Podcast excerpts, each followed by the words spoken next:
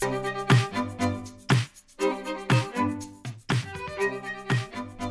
morning, Manly, and welcome to Behind the Lights with me, Seb. And me, Jono. As always, we pay respect to the traditional custodians of the lands we're coming from, the Gadigal people of the Eora Nation. Well, Jono, was a huge week in sport uh, this week, and we'll start with football. Was the Women's European Final between England and Germany. And England won a tight one, a titanic clash after 120 minutes, 2 1. Ella Toone proved the uh, hero with a delightful she opened the scoring with a delightful chip before Germany equalised through Alina Magull. Then England grabbed the winner in the second period of extra time. Chloe Kelly proving to be the hero, bundling the ball over the line. Uh, it was the first major trophy for the England women's team uh, and was played in front of a record attendance for a European Championship match, men's or women's, in front of 87,192 people at Wembley. But Jono, it was a, a fitting final for what's been a really exciting tournament. Yeah, this final was it basically just summed up the whole tournament as a whole. I mean, it was end to end. It had everything. Went into extra time, had a bit of drama there as well. So it just had everything. You could see what it meant to both teams as well. Um, I think realistically, both teams played extraordinary on the day. Um, it was kind of the tales of two half. Where first half I felt like England really dominated. Second half came around, Germany really came alive. Um, but then it came down to extra time. You know, it came down to who had the better legs, who had the better player management as well out of those things, and who was going to make sure they made the fewest mistakes. And yeah, it was a scrappy goal in the end, but that sometimes that's all that needs in the game of football. So that's that's how England was uh, successful there. So congrats to them, huge for them. And as you said, more importantly as well, the attendance numbers I think is is great to see. I think we've seen it in the women's game in particular growing so much with club attendance as well in terms of a lot of their games across Europe. Um, so it's great to see that this finals had such a high attendance number and breaking records left, right, and center. Yeah, certainly a great tournament there hosted in England, and it sets it up next year for the World Cup here in Australia yeah, and New yeah. Zealand. England will certainly come as one of the favourites, and I think Germany will. Uh, will be there as well. They they certainly showed their quality uh, throughout this tournament as well. Uh, it was the FA Community Shield as well over the weekend. So obviously the uh, just before the Premier League season kicking off, and it was Liverpool and Manchester City. And Liverpool put down an early marker, 3 1 victors over Manchester City. It was actually a, a, game played with a lot of intensity, considering it's a uh, still a friendly game in, in many sense. But uh, Jono. Liverpool looked good, and, and Darwin Nunez also got a, a first goal there for the Pools in this game. Yeah, I mean, I guess that's what you need for confidence for him going into the season. That's exactly what you want. That's what you take away from preseason. Is you know it means something different to everybody. But I think as a new signing, um, it's really important to start getting your footing in in those early games and in these friendlies as well. Just kind of get it going, get momentum going. Um, and so I think this is the momentum that they need to kind of start this Premier League because it's going to be a battle there between them and City the whole year. We know it's going to always be those top two kind of really um, for that race, but a uh, great start for them. Yeah, we will touch on this beginning of the English Premier League a little bit later on. There was also a few Super Cups played across Europe, and then the German Super Cup, Bayern Munich defeated RB Leipzig 5 3. Sadio Mane uh, got a goal there for Bayern Munich. Yep. The Dutch Super Cup, PSV Eindhoven defeated Ajax by the same score, 5 3, while in the French Super Cup, PSG, too strong for Nantes, 4 0. It was also the beginning of the Championship, League One and League Two in England, so uh, football well and truly getting underway, as well as the Scottish Premiership, where Rangers defeated Livingston 2 1, and Andrews Celtic looking to defend their title, defeated Aberdeen 2 0. Aaron Mooy also joining him and there at Celtic, so he got a little bit of a run out at the end as well. It was the Australia Cup round of 32 over this week and weekend as well, and Adelaide United defeated Newcastle Jets 2 0. Macarthur smashed Magpie Crusaders 6 0. Brisbane Roar defeated Heidelberg United 3 1. While Sydney FC and Central Coast played out a thrilling 3 3 draw. Sydney FC winning 3 1 on penalty. So all those teams are going to the round of 16 of the Australia Cup. NRL, Jono, and there was only one story which headlined round 20, and it was the drama at My Manly and, and the Pride jersey, which we'll discuss a little bit later on. But on the field, your Roosters uh, defeated my depleted Manly 20 points to 10, while the Parramatta Eels inflicted only the second loss of the year on Penrith as they ran out 34 to 10 winners. In some further bad news for Penrith, Nathan Cleary has been banned for five games uh, after a spear tackle which went really wrong. Uh, the Cronulla Sharks ran out 21 to 20 winners over South Sydney after a Nicho Hynes golden point field goal. while the West Tigers recorded an upset victory over the Brisbane Broncos in Brisbane, 32 points to 18. So Penrith still stay top, followed by the Cowboys, Sharks, and Storm, while the Roosters round out the top eight. AFL in round 20 saw Melbourne record a convincing victory over Fremantle 85 to 39, while Joel Selwood celebrated his 350th game for the Geelong Cats as they defeated the Western Bulldogs 94 to 66. The Swans destroyed GWS 112 to 39, while Richmond recorded a remarkable comeback over Brisbane as they came back from 42 points down to win 104 to 97 and keep their season alive, meaning Geelong stay top, followed by Melbourne and Collingwood, while Sydney are now fourth. St Kilda round out the top eight, two points ahead of Richmond. The Commonwealth Games, John, kicked off as well over the weekend and some st- outstanding results by the Australian athletes. Australian swimmer Emma McKeon became the most successful athlete in Commonwealth Games history after she won the, her 11th gold medal by winning the 50 metre freestyle. Ariarne Titmus led Australia to a new world record in the 4x200 metre freestyle final. Kyle Chalmers shook off the drama surrounding former partner Emma McKeon and her new swing partner Cody Simpson, which has uh, definitely caught the attention of social media, to set a games record of 47.36 seconds in the 100 meter freestyle semi-final. So he was he has qualified fastest for Tuesday morning's uh, final Australian time. The Australian seven women's team uh, won gold after a 22 to 12 victory over Fiji in the final. So congratulations to the seven women's team there. While the South Africans stunned Fiji in the men's gold game, winning 31 points to seven. While both the Hockeyroos and the Kookaburras have started their hockey campaigns strongly as well. The medal tally at the moment, Australia on top on 22 gold medals, England second on 11, while New Zealand sit third on 10. F1 and the Hungarian GP and Red Bull driver Max Verstappen continued his dominance, coming from 10th place mm. to win it, ahead of Mercedes drivers Lewis Hamilton and George Russell. Verstappen extending his lead at the top of the Drivers' Championship, 80 points uh, over Ferrari's Charles Leclerc, with Sergio Perez sitting a further five points back. Also, in some, I guess, some sad news, but also celebrating a great career, four time world champion Sebastian Vettel announced his retirement from F1 at the end of this season. So, uh, amazing uh, career by Sebastian Vettel, and he'll certainly go on to big and better things after his F1 career. UFC 277 over the weekend, Amanda Nunes reclaimed the women's bantamweight belt as she defeated Juliana Pena in a unanimous decision victory while Brandon Moreno claimed the interim flyweight belt with a KO TKO victory over Kai Kara France. So some big bouts there at UFC 277. Cricket, and it was the third T20 between South Africa and England. And South Africa have won the third game, meaning they took the series 2 1. South Africa made 5 for 191 with England bowled out for 101 with South African bowler Tabraiz Shamsi taking 5 for 24. So that series now moves on to the test series there. Basketball and controversial Australian basketball, Liz Cambage has parted ways with the WNBA team, the LA Sparks. Uh, issues apparently between Cambage and her teammates uh, surfaced before the season. So, John, that uh, that story continues to rumble on in the states. It'll be interesting what Cambage's next move is because uh, uh, it's a big uh, thing. The LA Sparks letting her go, seeing as she is such a significant player on the court. Yeah, it's it's uh it's kind of a, a telling telling sign as well that clearly there's uh, this off the court drama that seems to be following her right now, and so that's that's kind of the thing as well. Is what what team is of course she's she's great, but what team's really going to be taking that gamble as well? Um, because there's the potential for issues too. So you don't want anything to disrupt your season. You don't want anything to disrupt your preseason um, and getting ready for the next season as well. So it's going to be uh, it, it's very um, interesting to see where she is going to land as well and what teams. I think you're going to have to make sure that it's a team that's well established, has great leadership in terms of the locker room to make sure they manage um, the off the court issues because clearly there's a lot that surround her. Also, in some sad news in the uh, basketball world, NBA legend Bill Russell has passed away aged 88. He was an 11 time championship winner, including two uh, championships as a coach of the Boston Celtics. And he was actually the first black head coach of any North American professional team.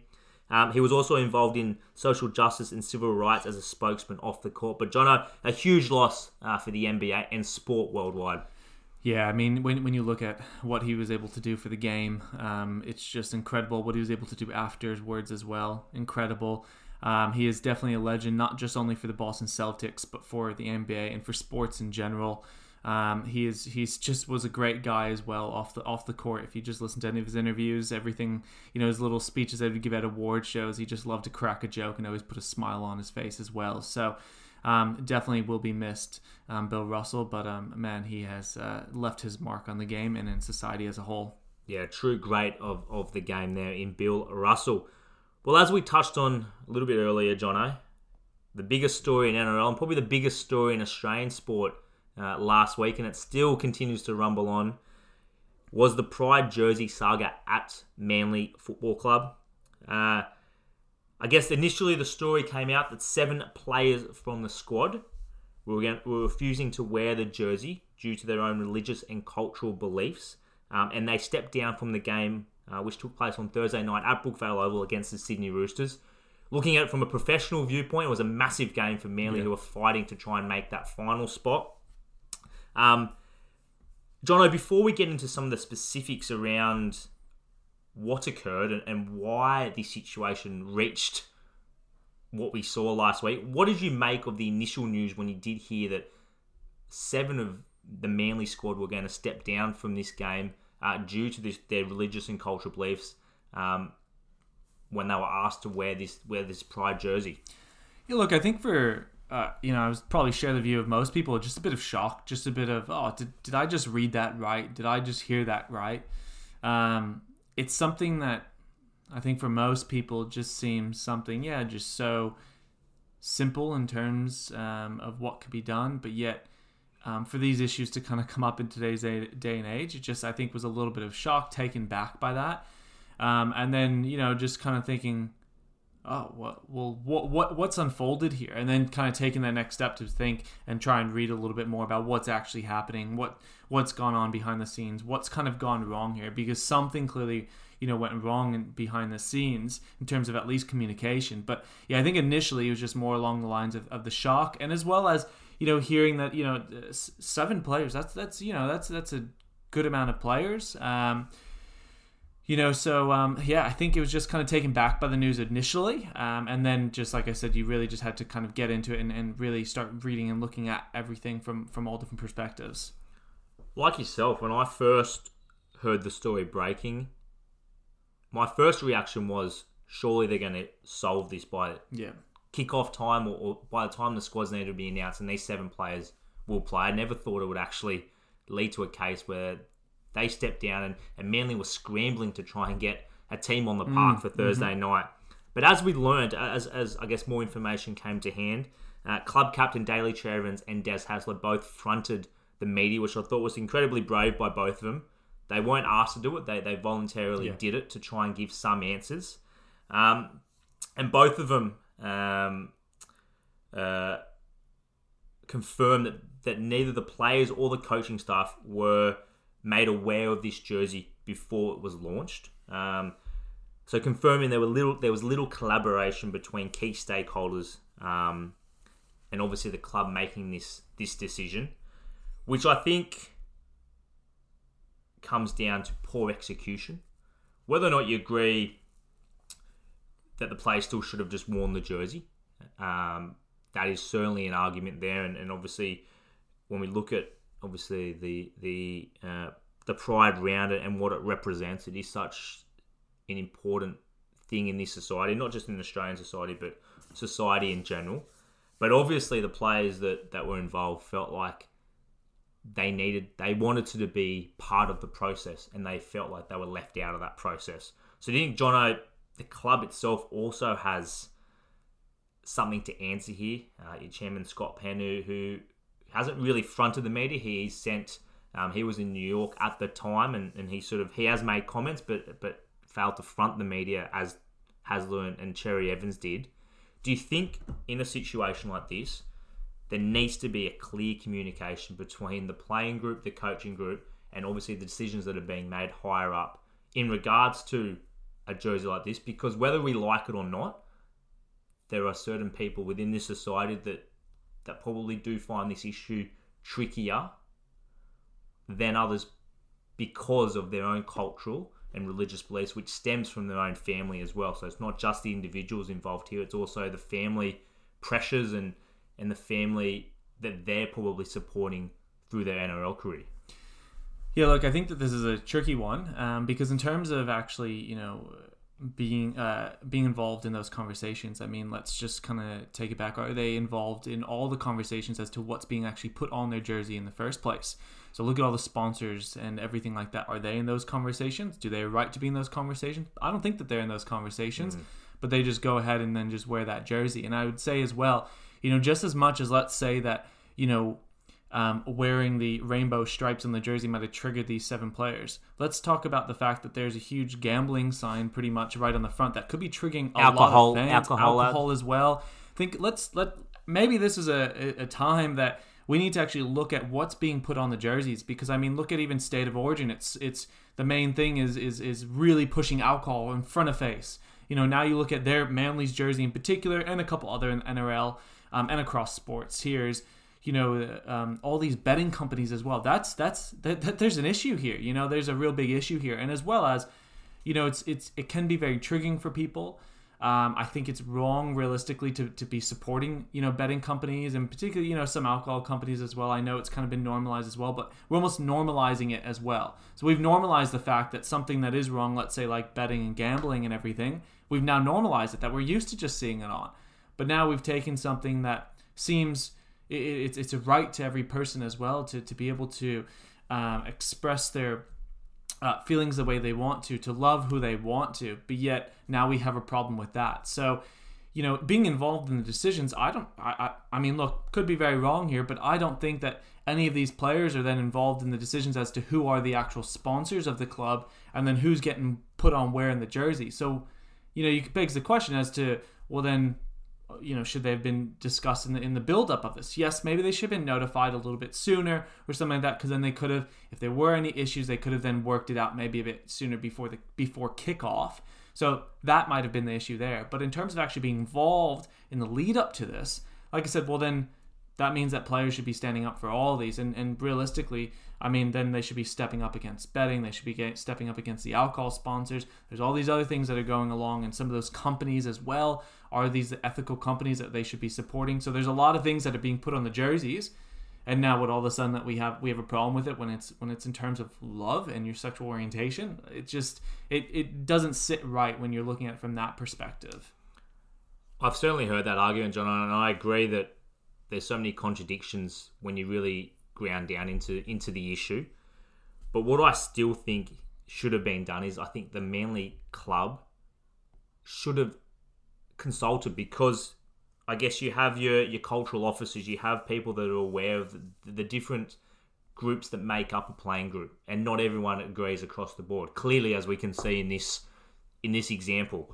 So why? How hard would it have been to get the players in a room and and bring in possibly or the only uh, openly gay player that's come out in in NRL, Ian Roberts, who was a Manly great. Mm. He came out in 1995, a Des Hasler's teammate.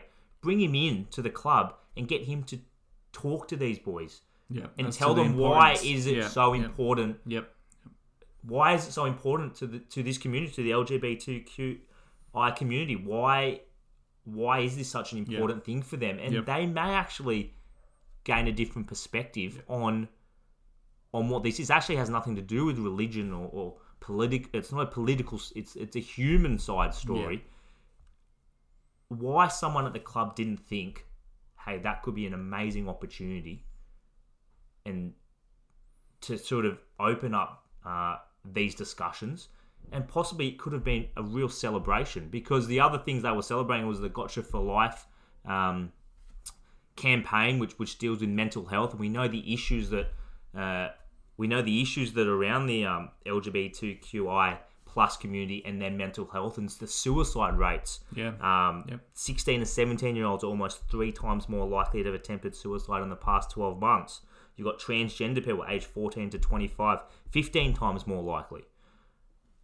It was a perfect opportunity to tie both these things together and bring someone like Ian Roberts, who's such an inspirational character, such a spokesman for the community, and he could have talked there. And you're telling me those players wouldn't have been? They would have been affected by that. Yeah. Seeing someone yeah. who's who's done it all, a Manly great, and he's actually telling the importance of it. And I, that's where, for me, it's it's. I think the intention was right, the execution was appalling, and they've really. This is the mess that's been created, and how the club now moves forward is really going to be interesting in terms of bringing these players back into the fold and making everyone feel, I guess, about the collective again. Yeah, I mean, uh, look, I, I, I 100% agree with that as well. That you know, I think looking at this, it it was it's a great idea by Manly to to be, you know, the first team to really openly embrace this and, and make sure, and, and even thinking about it, that we're in 2022 and it has not yet necessarily been a thing, um, is quite crazy.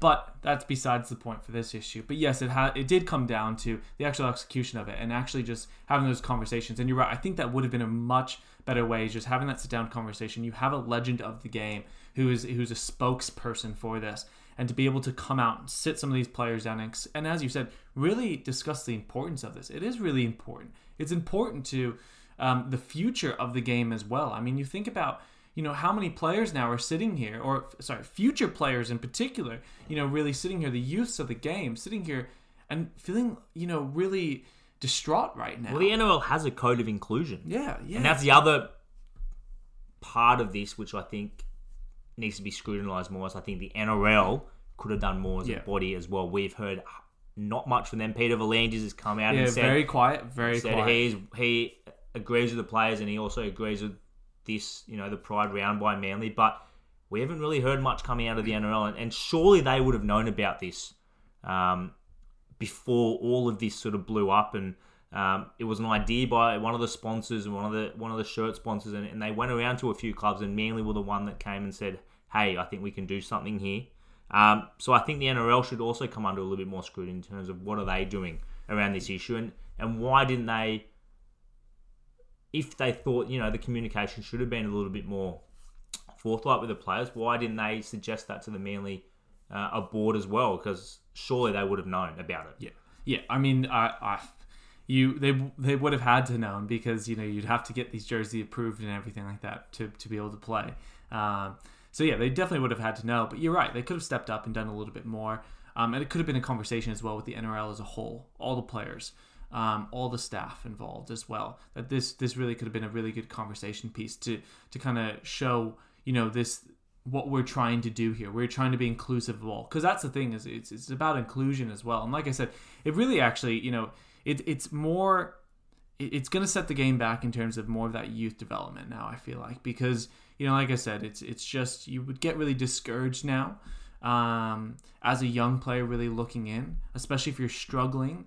Um, with the thoughts of potentially, you know, coming out to family, friends, things like that. Now you feel like, you know, your teammates or something like that might look at you a little bit differently, um, and that's just terrible. And I think as well, yeah, it's just it, it, it just makes now. Um, it, it's going to be very interesting to see now how how things come back from this as well, and how we can progress not only as Manly as a team, as a league, um, and then also now these players as well coming back in to the squad as well. How is that going to shake up? Because clearly there's going to be um, a bit of a di- divide, especially at first. Clearly there's going to be some some sort of locker room tension. So now there, there's a huge, huge job, not just for Manly and the staff and, the, and everybody there, but for the NRL, for the fans. There's there's a huge now job on their hands to be able to really see how we move forward from this as well now. What what it else what also I guess it highlighted was the work that still needs to be done. Yeah. There's still as much as we have come a long way as a society and, and there certainly is a lot more acceptance and, and certainly um, society tries to to I guess showcase uh, somewhere where people can come out and be comfortable.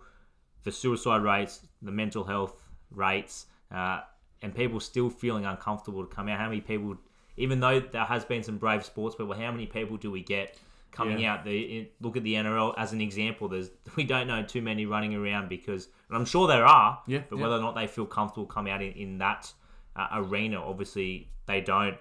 And I guess the other interesting fact that's come out of this is because I guess the seven players that were involved were, were of Pacific Islander heritage, and we- we know how strong religion and family and culture is to that um, to that region. The interesting thing that's also come out of is before colonization, Pacific Islanders uh, or the Pacific Islander people, sexuality was quite fluid. So it's also there's a historical there's a historical part to this whole saga in in regards to um, why a lot of Pacific Islanders are so rigid uh, in their viewpoints, when especially when it comes to around to religion and, and colonization. So, in terms of that, I guess.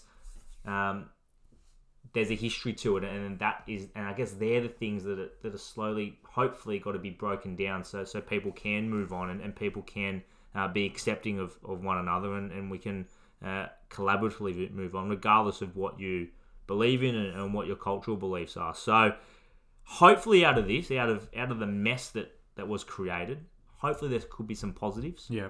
And I think that's what the next thing that I can that's what the next step is. The biggest positive I took out of it was the way Des Hasler addressed the media. I thought his uh, his speech, or, or, or, however you want to put it, the way he addressed the media was outstanding. He didn't vilify anyone, uh, but he really spoke from the heart. I thought, and I thought it was a um, a really honest uh, address of the media. So I thought he was outstanding. It's only uh, made his marker at yeah. so much more important. They need Des Hasler to be there because I believe that there's one person that can bring the collective back together, um, it'd be an individual like him. So, as I said, out of this, hopefully we get some we get some positives, Jono. But yeah, not a not a great week no. uh, for the Manly Football Club uh, or the NRL or Australian sport yeah. uh, at the large. So, as we said, we'll we'll see what um what happens in in the coming weeks, and we'll see how Manly ends the season as well. Well, as we mentioned, Jono, the English Premier League begins this weekend. Um, it's looking like it'll probably be a battle between Liverpool and Manchester City again this year. But uh, who else are you looking possibly forward to, to looking at, and who else do you think could be set for a, a good season or possibly a poor season? Yeah, so I mean, look, I think in terms of uh, looking at some potential good seasons, of course, we have Liverpool and Man City kind of sitting there at the top. Um, I think you know Tottenham definitely is going to be up. A lot there. of chatter around Tottenham. Yep. I think as well. Arsenal could really. I think they you know could shake things up this year.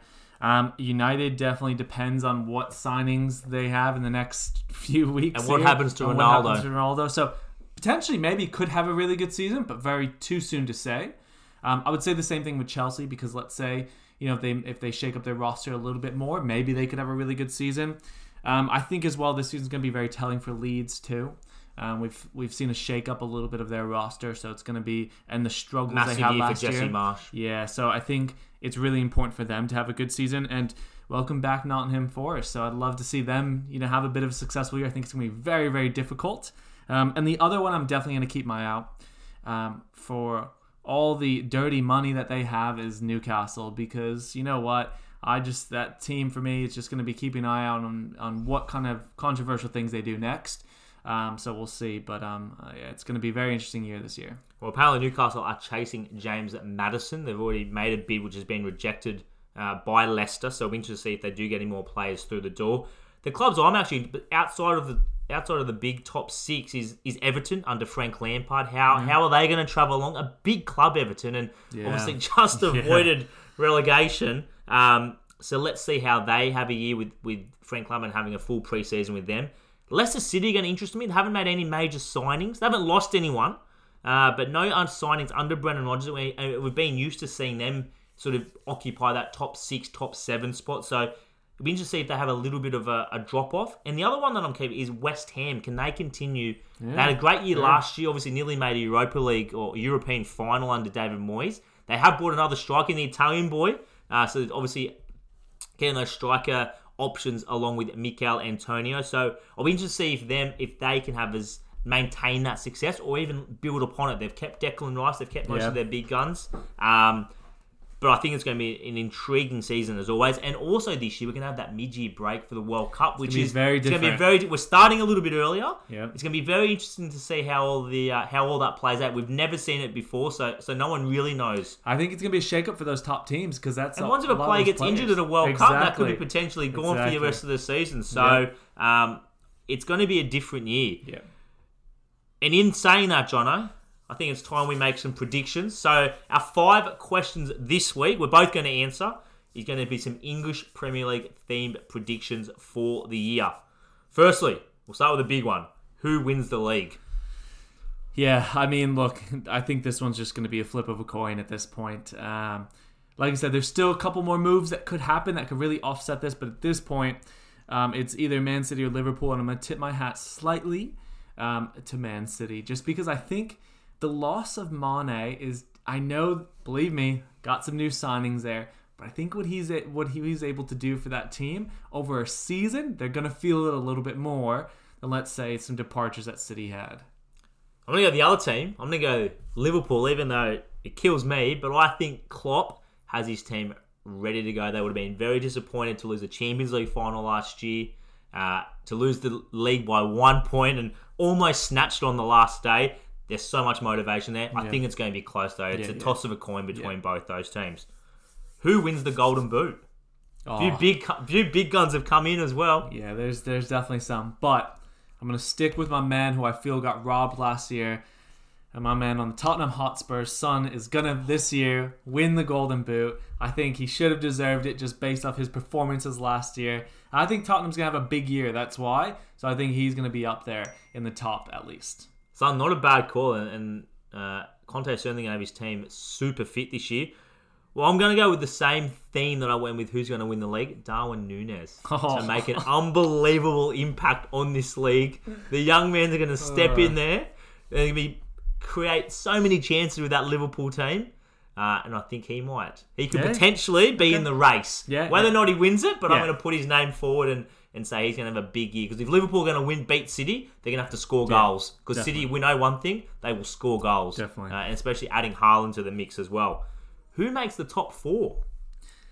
Um, yeah, look, like, I think that this We is know the, the top two, one. probably. Yeah, the top Yeah. two. So Man City, Liverpool are going to be there, but I think those other two spots, I think it's it's going to be a hard one because, like I said, for Chelsea United, very dependent on things. But I'm going to say Tottenham's going to be in there. And I'm going to say Chelsea might just edge out either United or Arsenal because I wouldn't count out Arsenal either. Um, but I'll say they just might edge them out because they might make one or two great signings in the next week or so. But very much could change. But I think uh, City, Liverpool, Tottenham are my lock-ins. The other, the last spots, just for whoever really. I'm to go Liverpool, City, Tottenham, United. Ten Hag magic this year, mate. We're going to. Don't worry about the Arsenal, mate. They're peaking early. Who cares about pre-season, mate? They can win as many pre-season games they want. It comes down to the the real game. So uh. United, we're gonna we're gonna make a little bit of a charge and finish fourth this year and get us back into the Champions League. Especially when we sign Frenkie de Jong, who still wants to come to our club as Oh, much as he know. wants to. You never know. On the other end of it, who gets relegated?